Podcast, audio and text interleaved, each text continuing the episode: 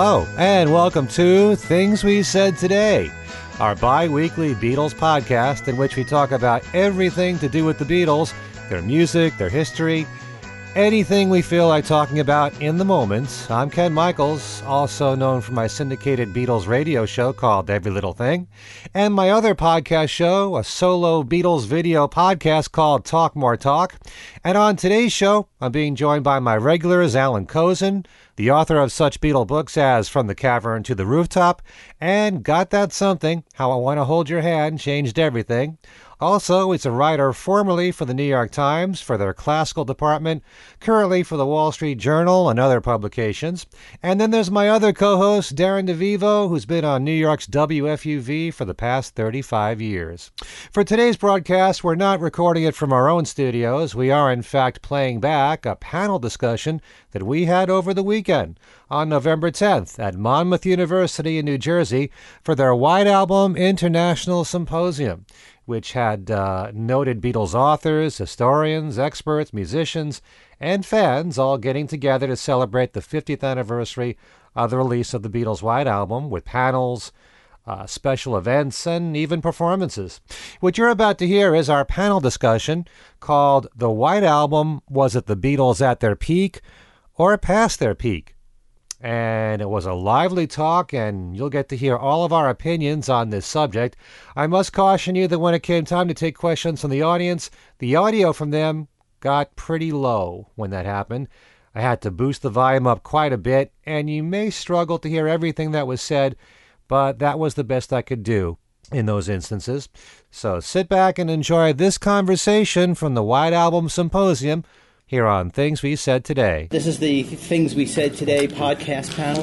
I'm Allan Kozinn. Uh, next to me is Darren DeVivo from WFUV Radio in New York. And next to him is Ken Michaels, who has his own show, Every Little Thing, and is on another podcast as well that also has a panel at this uh, called Talk More Talk, more about the solo Beatles and we're going to be talking about the White Album, whether it was their peak or past their peak.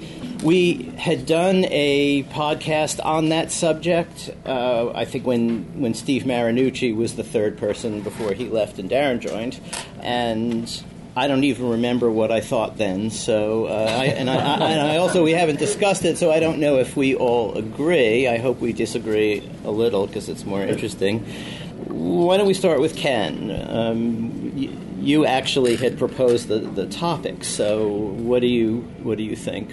Their well, for, first of all, when we did this earlier with Steve, it was what was the Beatles at their peak, not necessarily the White Album. But um, yeah, this is something that's so much fun to discuss with fans because we all have different opinions.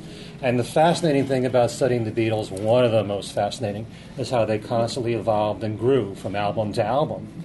And I think, in particular, I like this topic because in recent years, in recent decades, the Revolver album has really gotten so much praise, praise that it maybe d- didn't have as much before.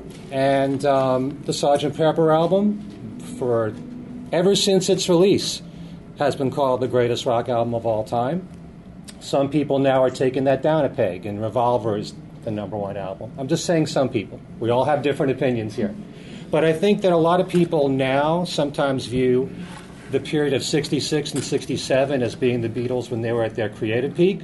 And that's why we're having this discussion. Because um, this was the album that followed Sgt. Pepper and Magical Mystery Tour.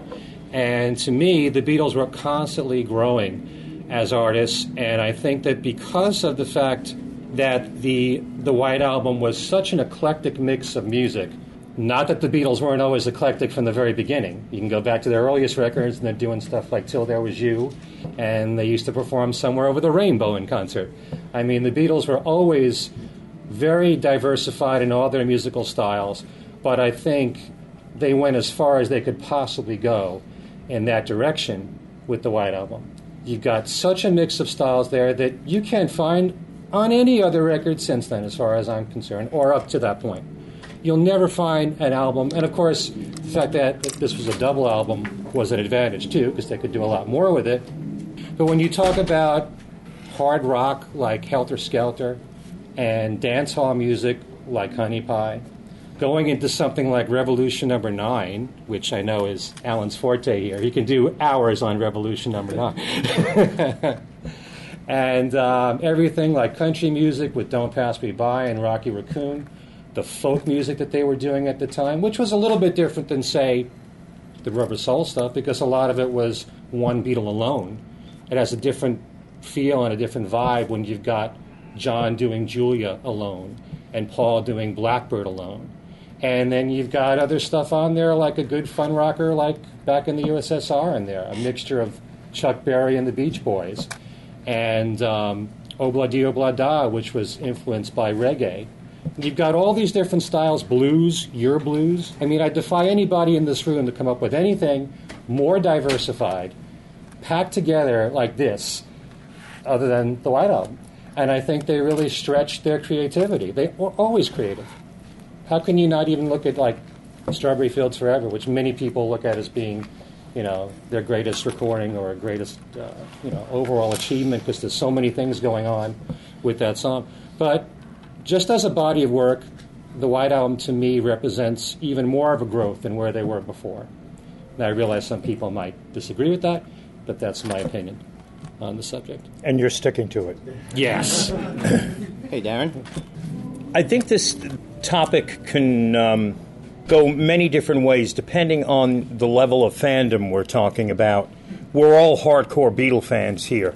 So, probably few of you, I'm assuming this, few of you probably think of the White Album as being the Beatles past their peak, or even how could you even think that way? How could, how could that be, you know, the case? But I think if you were a, a, a, a passive Beatle fan, and of course the era, uh, it depends on um, what era you're hearing the White Album. Are you hearing it when it was brand new in 1968, or are you hearing it after the fact? You could, if you compared it to Sgt. Pepper, think, gee, they're running out of ideas. Sgt. Pepper was this ornate, very elaborately packaged, uh, very elaborate sounding album that, even though it wasn't a concept album, seemed to have some sort of continuity going through it. Now, here in the U.S., we got Magical Mystery Tour to kind of hold us over in the middle, the album.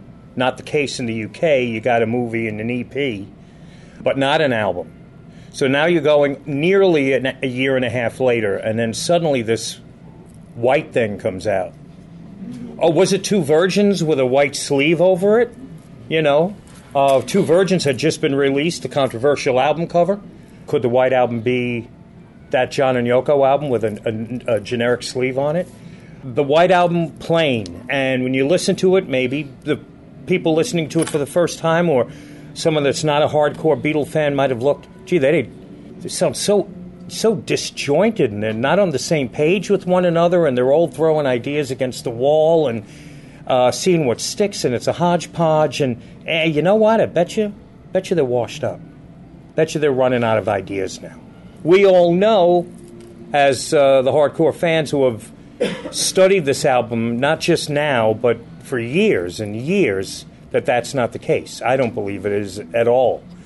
If anything, we're at a transition point with the White Album where they may not be past their peak creatively.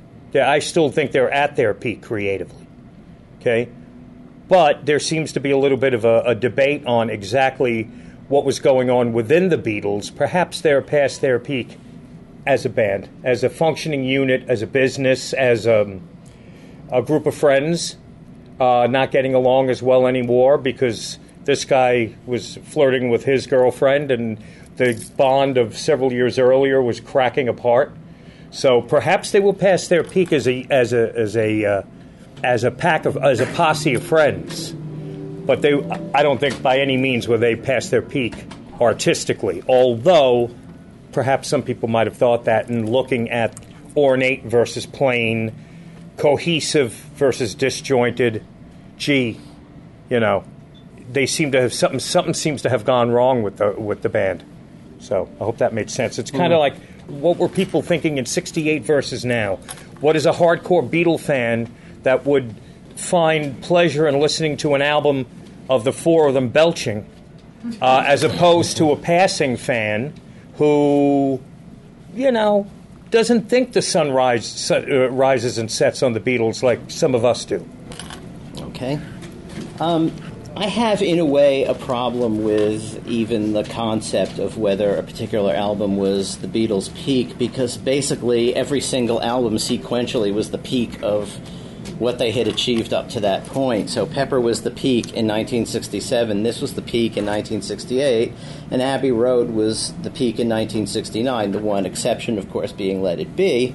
And um, I think let It Be is the only album of theirs that I think isn't the peak. And I think I might also feel differently about that if they had released the Glyn Johns mix, where it would have been what it was intended to be, to borrow from their advertising line at the time. But it didn't come out in the Glyn Johns mix. It came out in a mix with stuff lathered over it that they had no part in. I mean, really only a few songs, but it's enough to kind of ruin the concept as a whole. You know, Long and Winding Road and uh, even Across the Universe, a song which I love, um, don't love it in the version that's on Let It Be uh, because of what had been done to it. Uh, so Let It Be is a special case, sort of like with a, an asterisk, but um, I think basically at every point they arrived at was their peak because they continue to do better and better. Uh, the White Album is, you know, there's been a lot of talk during this weekend that's been very enlightening, I think, um, for me about the variety of things the Beatles did on each album, and it's true. I don't think it's quite like the variety they, they did on this. I mean, even if only because this thing has 30 songs on it, 31 if you count Can You Take Me Back. And, you know, that gives them a lot more leeway to be eclectic. Um, but I think this goes beyond eclectic. In the other world where I live, the classical music world, back in, say, the 18th century, there was this concept of a thing called a summa, S U M M A. More or less a summary, but a little grander than that.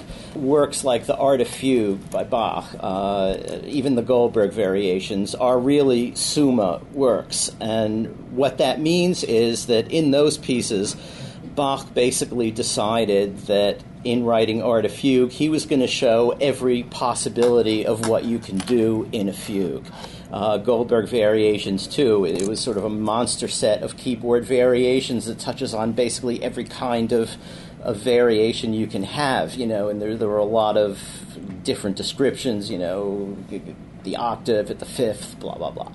What the Beatles were doing here, it seems to me, and obviously they probably never heard of a summa or cared, but it looks to me like they were looking at the entire history of 20th century music, particularly pop music, and giving us a bit of everything and showing that they could do it just as well as the best people in any of those genres. I mean, back in the USSR is a spectacular Beach Boys track. Well, um, Honey Pie is uh, really a fantastic pastiche of that era's styles. And George Martin has a hand in this too because you listen to the orchestration of Honey Pie, which you can now do totally unfettered by listening to the instrumental backing track on the new set. And actually, even better in the 5.1 mix, which I'm beginning to feel is like going to be my go-to mix for the White Album because it's just such an experience. You hear George Martin's writing in Honey Pie, which was not a track I especially thought was one of their best all these years, but he has that style and that era absolutely down. You can listen to the instrumental version of it and feel like you're. Uh, I think Bruce Spizer last night said Woody any Woody Allen movie because he favors that era too. But you think about all these black and white comedies from the 30s and 40s, and they all have exactly that kind of orchestral sound. And if you consider all of George Martin's orchestrations throughout this album, which again the 5.1 clarifies and the new mixes clarify, at least for me more than I'd ever thought much about them, George Martin is giving you almost a summa of of orchestrational styles, and uh, you know there's Piggies is kind of neo Baroque. Mm. Uh, the middle of Good Night is kind of a little Baroque too. Uh, but the outside parts of Goodnight are, you know, thoroughly sort of um, romantic film music kind of thing. Not not so much romantic music as such. all kinds of things. You you listen to the scoring, you know that that he's done, even whether it's just for brass or strings or whatever. There's a, whole array of things going on, and and we think of George Martin as not being quite as present or important to the Beatles in the White Album, and yet that contribution he made and made spectacularly.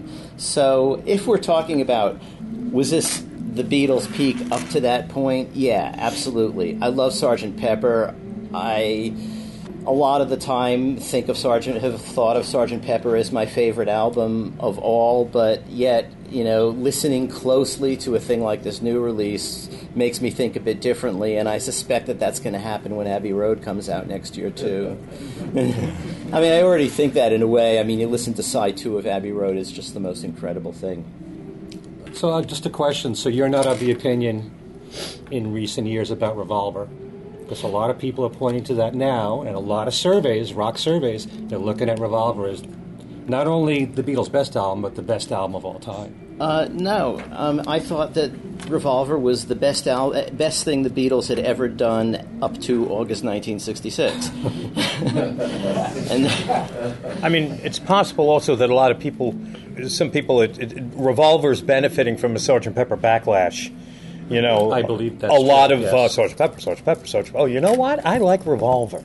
You know, I'm, you know, mean, and that catch that snowballs. Revolver has them doing a lot of things for the first time. And so there's that. But, you know, actually, every album had them doing a lot of things for the first time.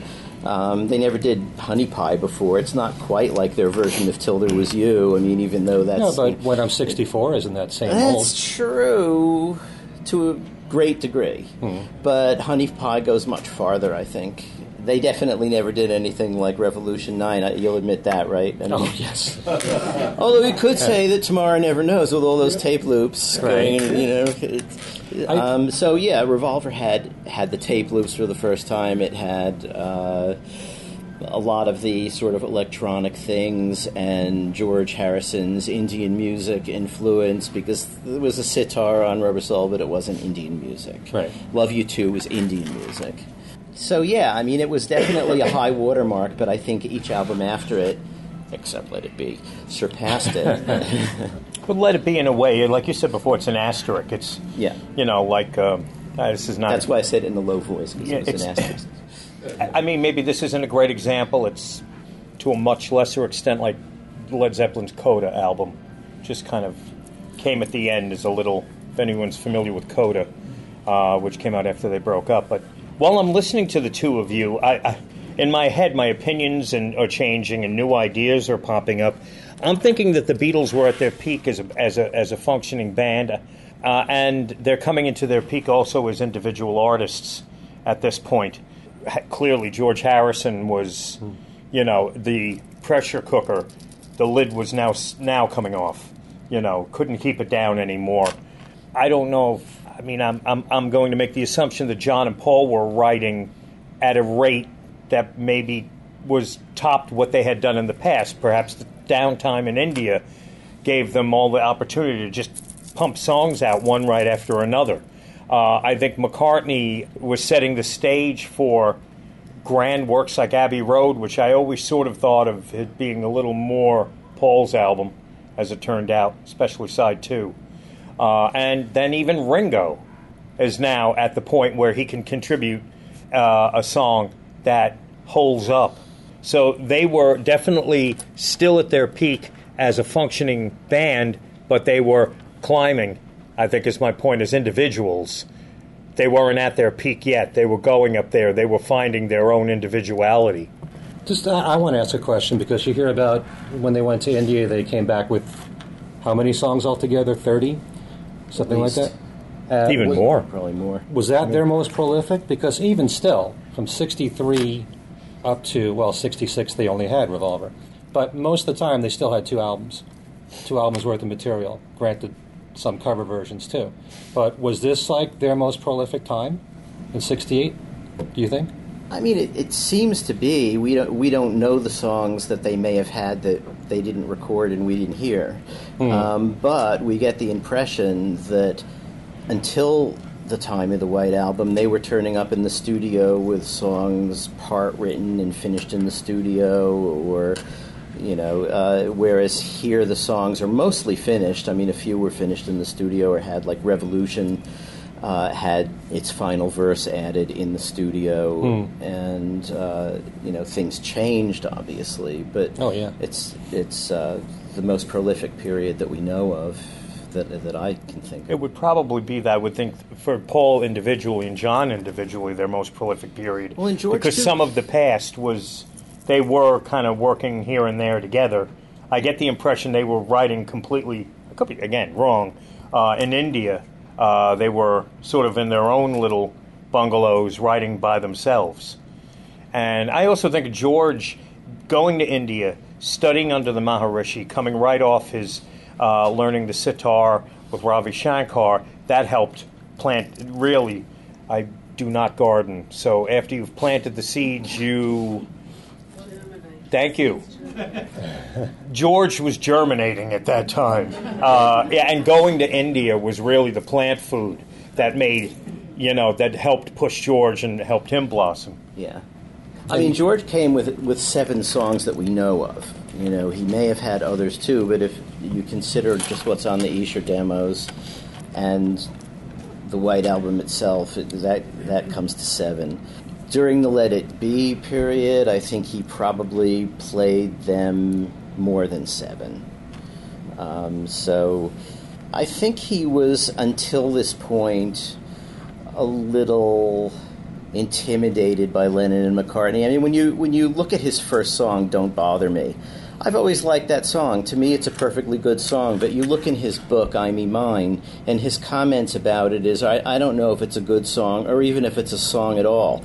Well, it's obviously a song, and it, I know, it's not a bad song. It's, I like it. It's Great song. Yeah, I think so. Um, but uh, you, you just sort of get the feeling, unless he's being self effacing for the sake of it, which wasn't typically his way, you get the feeling that early on he was a bit intimidated. I mean, they must have said to him when he demoed, you know what to do, that, you know, this isn't good enough, we're not going to do it. Um, and you know, I think he's just beginning at this point in his life to feel that he's coming into his own as a composer and that his songs are good. He had three on Revolver. He had, you know, Within You Without You. I mean, that was a little controversial because a lot of people hated it when it came out, and he had the self effacing laughter at the end uh, and all that. But now. Now he's coming with seven songs, and none of them are Indian flavored, really. So uh, it's kind of it's it, it shows. I mean, to me, it, it just makes me feel like he's just decided that I I don't have to be second place to Lennon and McCartney anymore, or third place, depending how you look at it. Do you think there was any moment when George went home and started complaining to Pattie? John's taking up eight minutes with Revolution 9, and I can't get not guilty on the album? Well, And let's see here now. While Honey Pie is a minute of ten, I could, I, you, they could have recorded this other song of mine. well, I mean, if we're going to fantasize about what they might have gone home and said, I would say that he probably went home and said, "Wow, I wish I'd thought of that Revolution number nine. but um, you know, as uh, Mark Lewisohn said um, at one of these panels uh, recently, uh, maybe it was yes, it's only been a couple of days. It seems like a week. Um, that he he felt that uh, not guilty was something Ju- George knew wasn't going to get on the album because. It basically airs a lot of his grievances, but he just wanted to make them work on it for 102 takes as, as a way of sort of rubbing their face in it, you know, and, and and sort of knew it wasn't going to be there, but you know. At and, the same time, you know, Giles Martin has been saying that uh, he remembers when people would talk to his father and say, "Oh, I love the White Album," and he would kind of grimace because he felt like he wasn't the teacher anymore in in the classroom, and maybe the, the reins had been loosened, and the you know the Beatles were having more freedom to do what they wanted to do in the studio. And so I think maybe some fans might feel that the album is a bit more liberating that way. Yeah, So definitely. that um, you know that's one of the reasons why we're loving this album and fascinated by it. I'm sure George Martin, of course, was used to working in a certain way with a band that took maybe more direction to come up with something that sounded a certain way. And it all got thrown out when the White Album sessions began. There was going to be a completely new uh, handbook. In fact, there's not going to be a handbook. We're just going to. Here, here, I have all these songs. Let's start here with page one, and we'll make our way. I want to record all of these. It, that's not how any of the Beatle albums before that went, and it was probably a way that George Martin preferred to work. That now he found himself in a situation where, oh boy, this is not going to be. This is going to be. This is going to be different. Okay, but already by the time a Revolver, they're coming in and saying, "I want to sound like the Dalai Lama on a mountaintop," you know, Hmm. and uh, you know, even that alone typically isn't the way a pop producer and pop group worked. You know, much more typical of the way a pop producer and pop group worked is. Here, boys, I, I have this wonderful song. How do you do it? You will record it, and that will be your single. Mm-hmm. And a group would record it, and that would be their single. The Beatles rebelled against that immediately. Gerry and the Pacemakers didn't rebel against it. But, you know, still early on, you know, there, there may have been more of a, well, definitely was more of a conventional producer group dynamic, except that the Beatles were pretty headstrong from the start. Yep. And by the time of Revolver, um, you know, he may say that he lost the classroom on the White Album in the sense that when he went on vacation for a week, it didn't even matter to them. You know, they just carried on. They knew what they wanted to do, um, and uh, and they did it. And uh, but you know, I, I bet they could have done that as early as Revolver. They could have done it during Pepper. I mean, in Pepper, he was, you know, he was very instrumental in in, in bringing some of their visions, particularly John's, to fruition by you know the orchestration of a day in the life and uh, the idea of taking the calliope tape and slicing it up and throwing it up in the air and then resplicing it and you know and and making a track out of that. But And within you, without you, or the orchestration. the of that. orchestration on that. But of course, there's a lot of orchestration on the White Album, as we, we were Yeah. saying. So um, that part of his job has always been there. The the part of him being the boss, teacher, producer. I think that began eroding a bit earlier than the White Album. Even though he says I lost the classroom during the White Album, I, th- I think it really goes back earlier. Hmm. It's just my theory. Can I go back to Revolver for a second? Go ahead. I just want to say I think one of the reasons why Revolver has gotten all the praise that it has in recent years is because um, ever since the CDs came out in 1987, a lot of people who were brought up on the American albums were now getting used to the way it came out in England. Right. And Revolver had three more tr- tracks on it than it did in America. And um, when you listen as it was released in England and you see the comparison between Rubber Soul and Revolver, it's such a stark contrast. It's like, to me, the greatest creative leap they ever took on an album. Hmm. So that really impresses a lot of people when they heard that. And maybe Sgt. Pepper wasn't as great a leap from Revolver to some people. Hmm. And also, for some fans that don't really go for very produced albums, very layered albums, they like the simplicity more of the White Album or Revolver, for that matter. Although there's a lot of complexity still in Revolver, Definitely. but um, that's just how I feel. Okay, so you feel Revolver was their peak? No, I kind of agree with you. Oh, I think they got better and better and better. Okay. I have an idea. Um, we're talking about what follows uh, the White Album, and I am a Revolver fan, I'll admit to that. But you look at the individuals and uh, Paul and what they were doing after the White Album, uh, which never came out as a Beatle album. And Paul was doing um, Maybe I'm Amazed, and George had an entire album's worth of stuff, and John was doing his psychologist uh, oriented music and it was taking a different direction. And you could put a pretty good album together, and even Ringo, like you said before, was, was coming up with a, a tune or two that, that could uh, stand its own on its own. And uh, that could have been the next Beatles album because that, those were the songs that they were working on it, it, it may not be the White Album for its total, uh, you know, uh, variety, but it had some darn good songs, and maybe that would have been it. You mean like instead of the White Album? Uh, well, well, no, I'm thinking like in, Or after Abbey after, Road? after. Well, I'm thinking Abbey Road doesn't happen necessarily, uh, or maybe not in that order. You know. I like the Fab Four Free for All guys uh, presentation. Yeah. Did Were you go at to that, panel? The Fab Four for no. Oh, okay. well, they 'Cause took were- exactly that yeah. that perspective, sort of alternative universe where Fab Four with, you know. there's no, no, this no, no, something. There's an, there's another, Another- another podcast. Ah, Uh, ah, no. But, yeah, That other something else- podcast. something else entirely, right. and valid. Probably. I mean, at, at the, this point, I mean, really, until their breakup, probably anything they would have come up with would have been valid one way or another. I mean, there are a lot of directions they could have gone, you know, and they could have continued in, in the same direction as Pepper, but with new material, new ways of doing it, and whatever, and it, and we probably would have thought it was great, you know, because they were just clicking on, you know, all cylinders during the period that they were working together, um, and even as they were falling apart.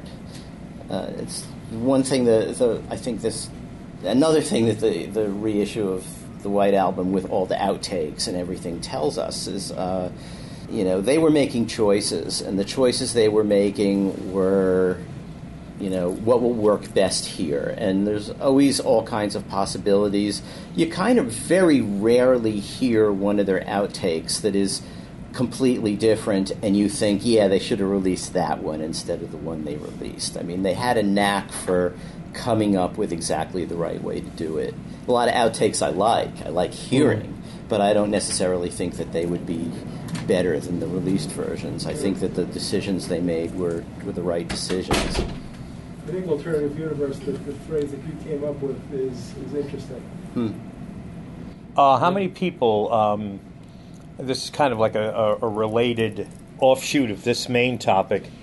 How many people went into the uh, the release of the 50th anniversary box set and, and into this whole uh, intensive White Album period that we're all in right now, thinking the Beatles were breaking up at the time of the White Album? That's what everyone has said. And now that the box set's out, Giles Martin has said in interviews, no, they weren't. They were having a ball in the studio. They were still getting along. This wasn't the end. Uh, at least, you know, not to what we'll hear, what we are now hearing in the box set. What do you make of, of the fact we're talking about the Beatles at their peak? Where were they at internally at that point? Were they, you know, were they uh, were they breaking up or beginning to break up at this point, like we've always thought, or perhaps we have to rethink that whole thing and perhaps the issues were happening more in, in the boardroom than in the studio, and that just ended up coming through in 1969 then. Yeah, I, I mean, I think a lot of what you're saying is is probably what what happened. You know, I mean, we can't know totally, but um, yeah, when Giles Martin started saying this, um, I, and I reviewed this for this new set for the Wall Street Journal, and I sort of take up that you know there are a lot of agendas in this release, and Giles Martin's agenda is to show that everything we thought we knew about the Beatles breakup starting here isn't true. And I said basically, you know, that's going to be a hard sell because John always said that the beginning of the breakup was there, or I don't know about always, but he said so, you know, in the Rolling Stone interview. He's the one who described it as four, you know, individual musicians and session backing players. Paul, to this day, and including in the White Album book uh, that comes with the set, calls it the Tension Album.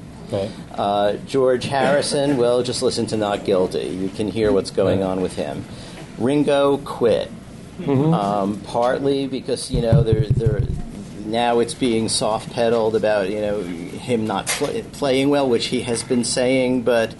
You know, we've always heard that it was also because he would come in and find that Paul had wiped one of his tracks and played drums on it, and he felt a little inessential and, and probably a little offended by that because it's sort of someone else doing his job. And Emerick quit during the sessions exactly because he said that the bickering was too much for him. I mean, hmm. he'd been hanging around them for a few years, and this suddenly was too much.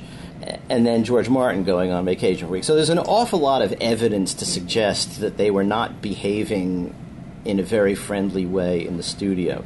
Now, what Giles says and what the release seems to bear out is that when the tapes were rolling, they were having a great time and they were joking with each other and, um, you know, cooperating, having fun, all that.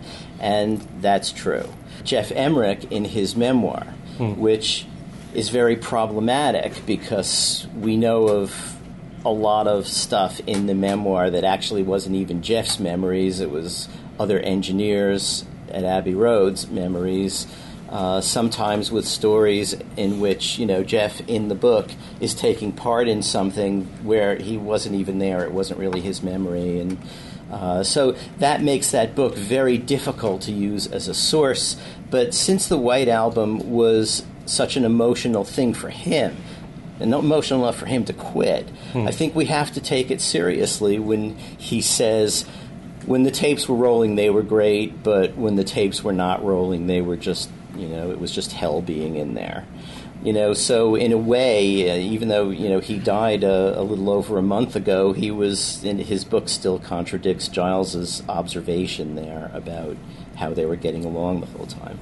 And yet, to counter that, years ago when I interviewed Ken Scott when his book came out, he said that he had a blast making it he with them. And Chris Thomas says the same thing. Same thing. Yeah. And Ringo will say, you know, he enjoyed the White Album more because they were more of a band then. You know, comparing that to Sgt. Pepper. Quit. But even still, but I mean, Ringo said it. okay, he said it's it. still his words. Uh, here's the thing. Um, it's very possible that they were having the horrible time that everybody describes until Geoff quit, and that was like a wake up call for them. Like, okay, we gotta, we have to get it together here. And you know, possibly the reason that Ken Scott, who came in to replace Geoff, hmm.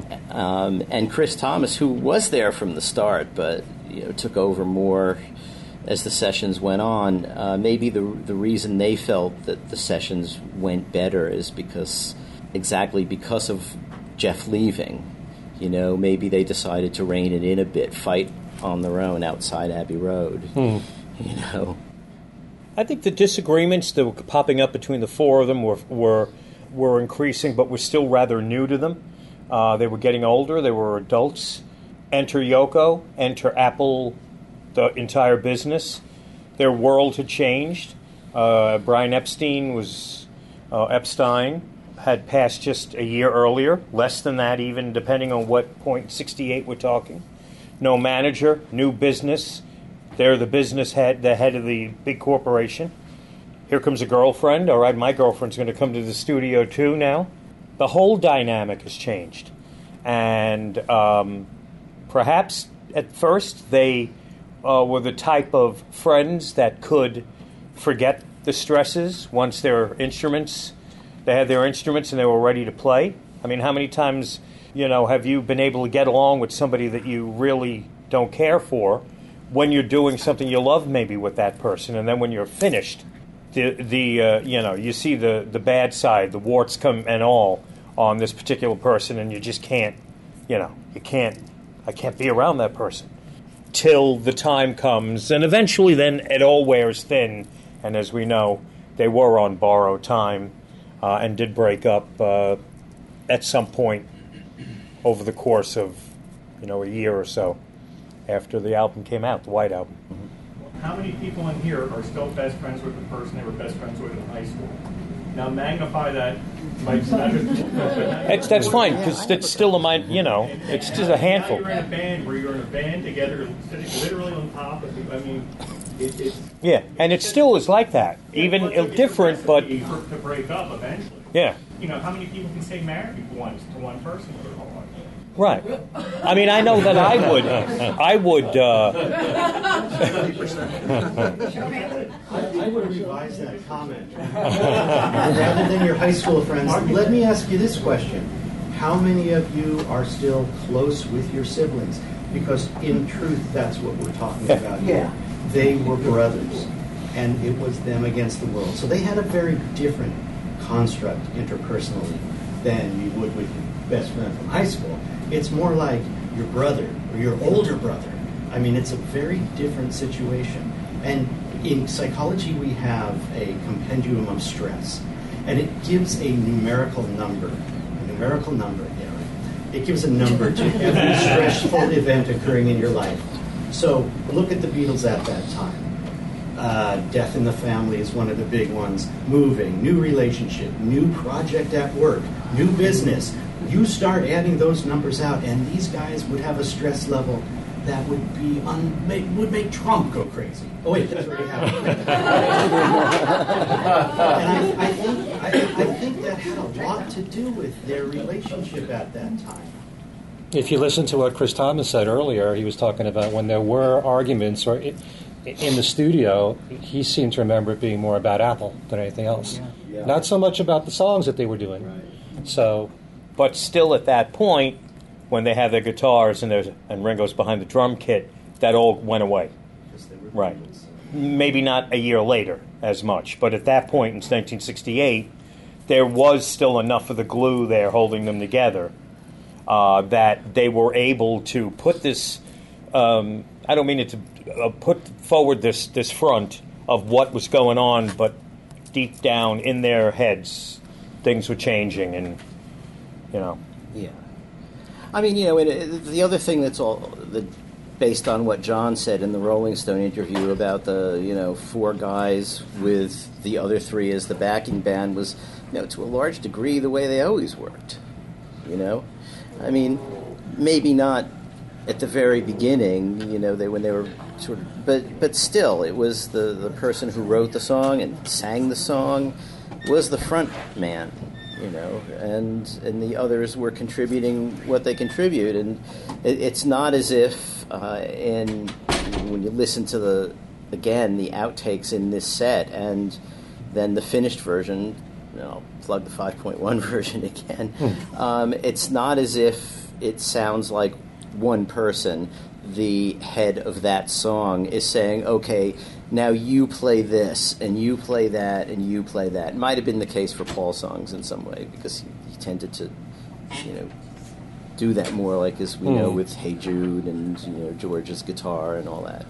But it sounds like they're all contributing ideas. And Ringo is contributing the kind of drumming he wants to do. Mm-hmm. John is playing. George is playing you know those those things where they're all together are really cooking as a band right. just as in the early days not just as in the early days because there's a level of competence at this point that they didn't really have in the early days i mean i love i saw her standing there but i'm not sure that the band that recorded I Saw Her Standing There could 15 minutes later have recorded Helter Skelter. No. You know? I mean, it's a, it's a, a totally different um, level of mastery of their instruments, of the studio, of what can be done, you know, about how to translate what you're imagining in, into the sound you're getting on the tape. I'm always blown away by Paul's bass on I Saw Her Standing There and thinking, Wow, he was playing like this in 1963. That early wow. on. But it's really the baseline for Chuck Berry's talking about you. Right. Oh.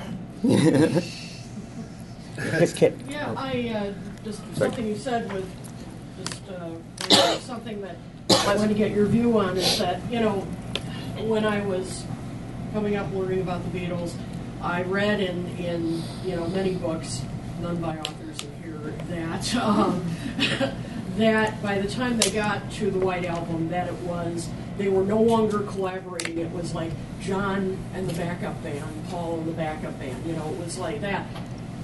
Just because I haven't heard the box set yet, has this changed your view on that? Do you think they were more collaborative than were initially given credit for, or, or what? Uh... I'm with you. That's how I thought, mm-hmm. uh, and and I and now now I'm thinking all the years I've been playing these songs on WFUV, I'm like, I hope I didn't say that that was Paul alone in the studio all these years, because he clearly isn't.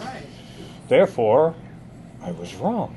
And I got to really like rethink the whole thing. But from what I've heard, and I have the box set, uh, but I haven't opened it yet. But I've heard it's been a little of uh, radio specials, a little on uh, I, I, I finally just figured out how Spotify works a couple of days ago. All right, my Teach me. kids had a ball making fun. You know, you're gonna, Dad, don't do too much. You're gonna short out the uh, electric, electric, electrical one. Uh, but I've been listening to pieces on Spotify and hearing this and that and then here, and it sounds to me like I think we got to rethink at least. We got to rethink at least the fact that uh, maybe all what we thought was individual and solo might not have been. I don't know. I, About I didn't. Do- I didn't know John was in the studio during I Will until a couple of weeks ago. I always was under the impression I Will was Paul down the hall in another studio, uh, and maybe that did happen. But maybe it happened. You know, I'm thinking it happened more than it actually did. Well, maybe I'm look- just confused, but that's You look at songs like course. Julia or, or Blackbird, where it's just one Beatle and nothing else, and you're you're going to think, well, the other Beatles had nothing to do with it. Yeah, but today they just said at the lunch, Paul was sitting in the studio listening to John working on yeah, Julia. So right, he exactly. And yet, when you hear Julia all these years, Right. I think it's just John. right? Hmm. And they didn't know Ringo might have been sitting on the top step, on uh, going up. You know, Right. I'm trying to tie together your earlier point about the difference between casual fans who might have said, "Oh yeah, well it's, it's kind of over," and hardcore fans who, like uh, Alan and uh, Ken mentioned, each one was a new peak, Yeah. a new. So um, we know that there were fans that thought when Revolver came out, "Oh, that's not for me." You know, I'm I'm done with the Beatles, and then. After Let It Be, I know when I was in high school, people say, "What are you still listening to the Beatles for?" You know, it's, it's over, man. So what makes us as hardcore fans right and them wrong? oh, because we are. In the groove. in the groove. Uh, you know why? Because this wouldn't be happening. Yeah. You know what I mean? it's a, a generally accepted um, proposition that the Beatles are the zenith of Western Civ. you know? I mean, th- uh, I love Chicago. There's not going to be a symposium on Chicago 2. But that doesn't mean Chicago 2 is not a great album. Look at what's happening here. You know, and look that, you know, uh, th- there could be another one for Abbey Road, one of these, or there could be a 60th anniversary White Album box set where you get every single note that exists, mix them yourself. right? Uh, I hope I'm around for the 75th anniversary box set. I- But anyway, When we finally get the 27 minute Helter Skelter. Ken's line at dinner last night was great. Ken Dashow. He said there, I, there was nobody in my high school wearing Artie Shaw T-shirts. right. But there are kids Yeah. today wearing Rubber Soul and Revolver Yeah, T-shirts. but there's, there's no say. Artie Shaw t-shirts when on used popular. So. I happen to have an Artie Shaw T-shirt. no, There's a young individual here who was at uh, one of the, sym- the uh, symposiums this morning. Back there, Danny knows more about the Yeah. Beatles. He listens to my show, every little thing. It's arguable, yes, really, it's arguable that he listens to all your shows and, Yeah. and reads the books and sees the shows, and uh, that's that's where yeah, we'll the see future the 70th lies. anniversary uh, box set and, and, and all that. Does anyone have any other, other questions, other observations, even if they go off a little bit the the, the main topic about things that you've uh, that have struck you about the White Album? Uh, we'll repeat back yours. just wade into some controversial waters myself. Gonna wade into, into some controversial waters myself. I love the Beatles. I fell in love with them when I was 12 years old, and people here did around that time frame. And as great as they are, they, they couldn't make a bad album, an entirely bad album. But I'm, I'm of the opinion that prior to the White Album, there was a wholeness of an entity called the Beatles that emanated beauty from the four of them together. It made songs one after another, eight days a week, uh, for no one. So many, so many songs. Um, she Loves You was mentioned. So, so many that when the White Album came to be, if there could be such a thing as a, as a weak Beatles album, I think it's hard for us as lovers of them to feel don't say anything bad about somebody in the family. you, can't hmm. really say that. The very fact that there is a, is a session today called "Wasn't There Peak?" Wasn't there peak or after it? And there's so many people that wanted to attend it. It shows that it's in our minds. And I feel the Beatles are great. They've got there are beautiful, beautiful things on the White Album. but for me there are many weak points. Not bad, but weaker than the real glowing heart, sun, smashing, pounding love and heart that the Beatles songs prior to that. Mm-hmm. And it's so so so so great. The Beatles, being the Beatles, can come up come, come up with a white album and, and it sounds quite good.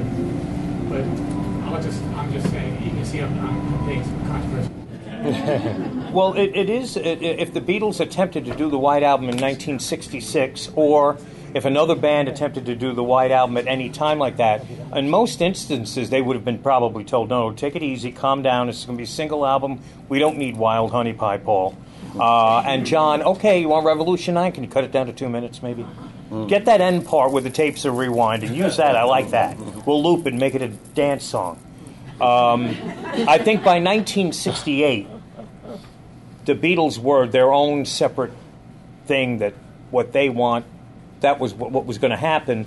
And to some, you could say that the White Album is all over the map and disjointed and doesn't have the song one right after another, like you were saying earlier on. You know, you were tripped up by things like, I keep bringing up Wild Honey Pie. Uh, or maybe you don't like Ob-La-Di Ob-La-Da, or what Sean did. Uh, you know, I don't know. It listens, and it could be perceived as a all over the place uh, album, and it is. But that's the beauty of it. right. Now, I've often through the years looked at other bands who've done double albums, and some, from time to time I'll hear people say "Exile on Main Street" was the Rolling Stones' White Album.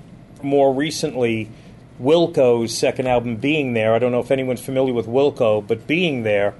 was their white album, and in a way it was. They were all over the map because they were trying to prove on their second album that they weren't just an old country band.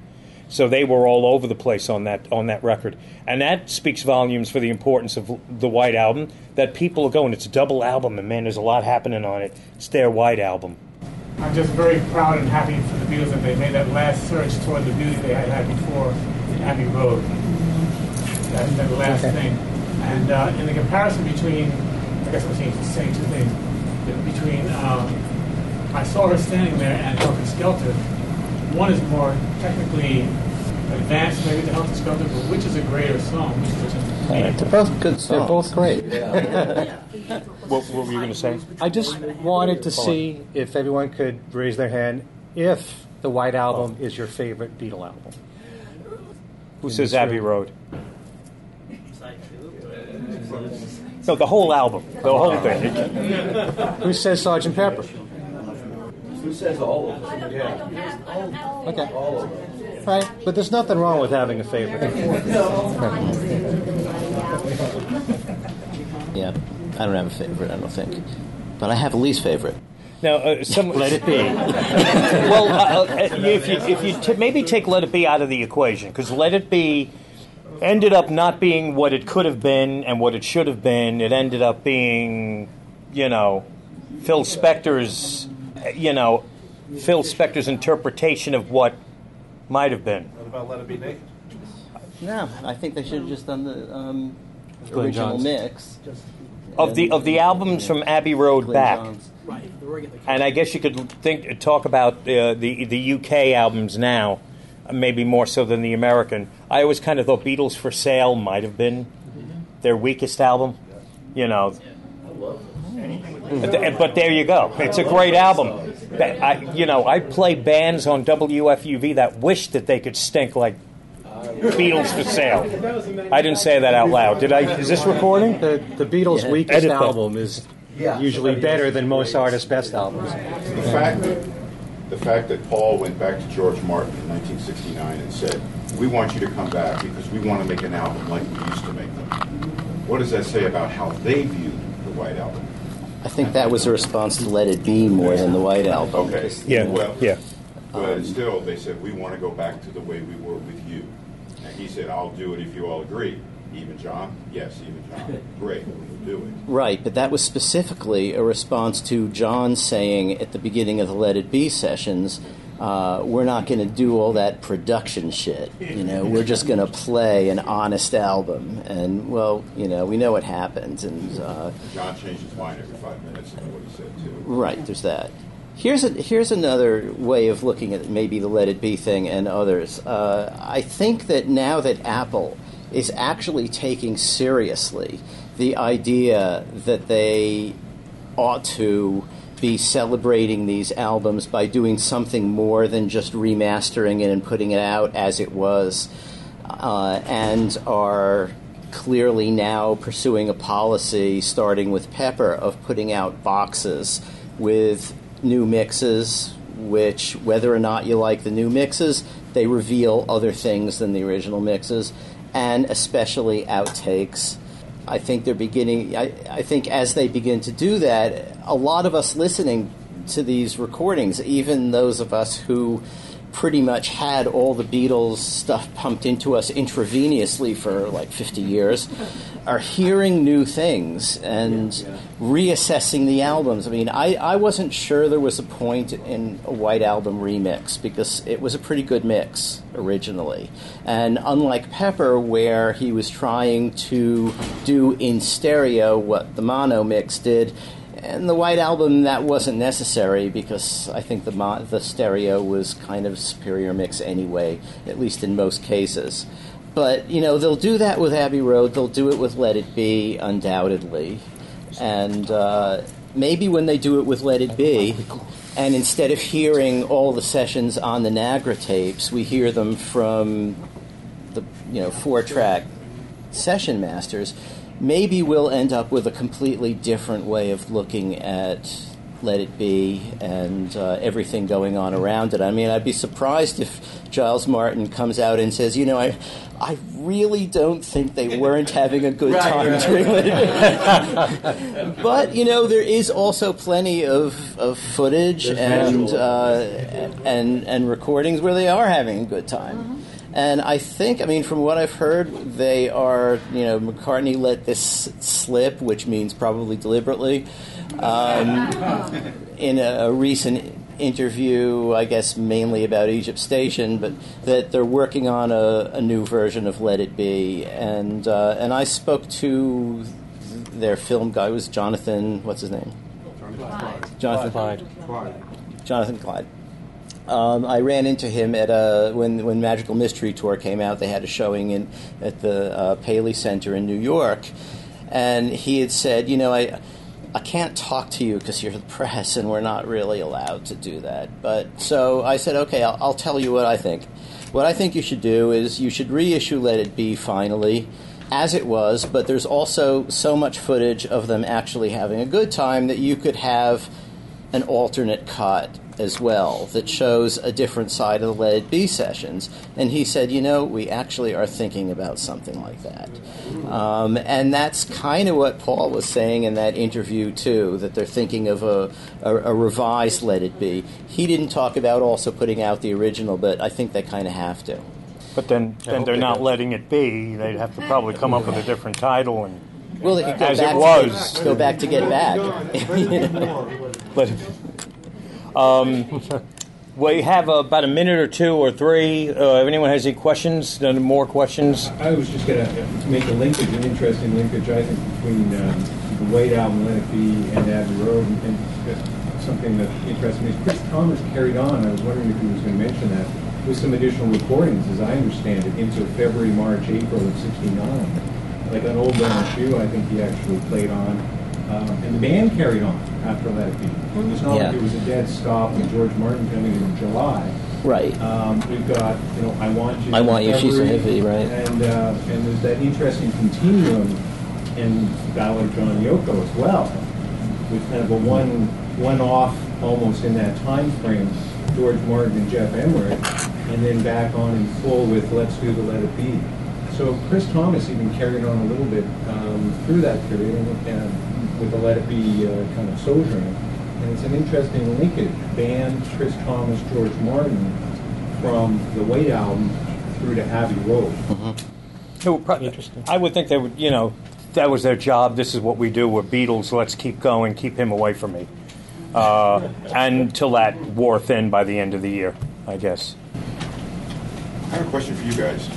Why do you think that they did not give Eric Clapton any credit at all for In those days, It was they didn't probably do that. contractual. Nicky Hopkins getting married. Yeah, But- but, contractual. A person's malevolent. You know, I don't understand that. He had no credit on that album at all. I'm sure- No one knew he was on it. Contractual, I'm sure. The album. Record company. But I could also see Eric, who seemed to be seems to be in interview sheepish about having to be called in to play on a Beatles session, like me on a Beatles session, not caring or even saying, "Do me a favor, don't even put," you know. But I'm sure it was con- it was it was contractual because Cream was uh, on uh, with Atlantic, I believe.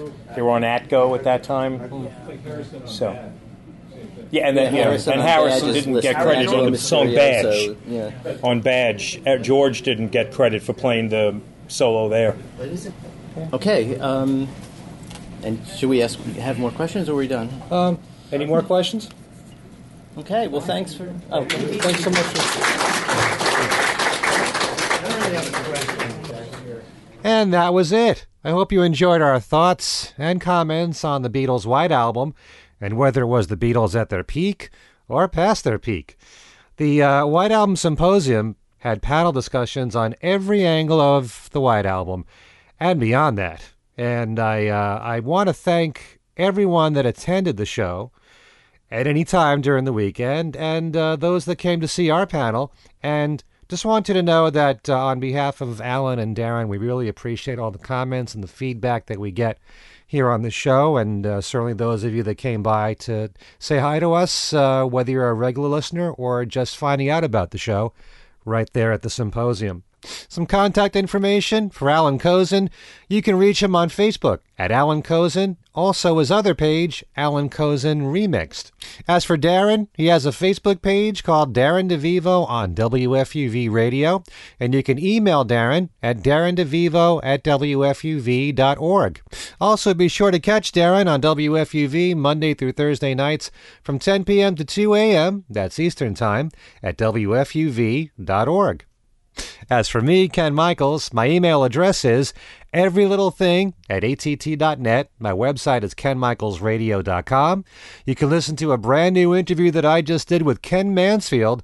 He's the former U.S. manager for Apple Records, and he just put out a brand new book called The Roof, The Beatles' Final Concert and you soon will be able to win copies of that book on my website, on my Beatles trivia and games page, where you can win one of nine great prizes every single week. And again, that's at kenmichaelsradio.com. Don't forget to catch my new solo Beatles video podcast called Talk More Talk. We're a bi weekly show, just like things we said today. And it's found on Facebook Tuesday nights at either 9 or 10 p.m., that's Eastern Time, with Ken Womack, Kit O'Toole, and Tom Hunyadi. Like us on our Facebook page at Talk More Talk, a solo Beatles video podcast, and catch our show live which you can also always watch later on our Facebook page, and it's also now on YouTube. And the audio of the show can be heard on iTunes, Podbean, Spotify, and Google Drive. We're all over the place.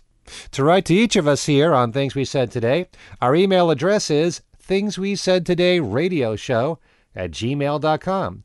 On Twitter, you can find us at at sign Things We Said Fab and on Facebook at Things We Said Today Beatles Radio Fans.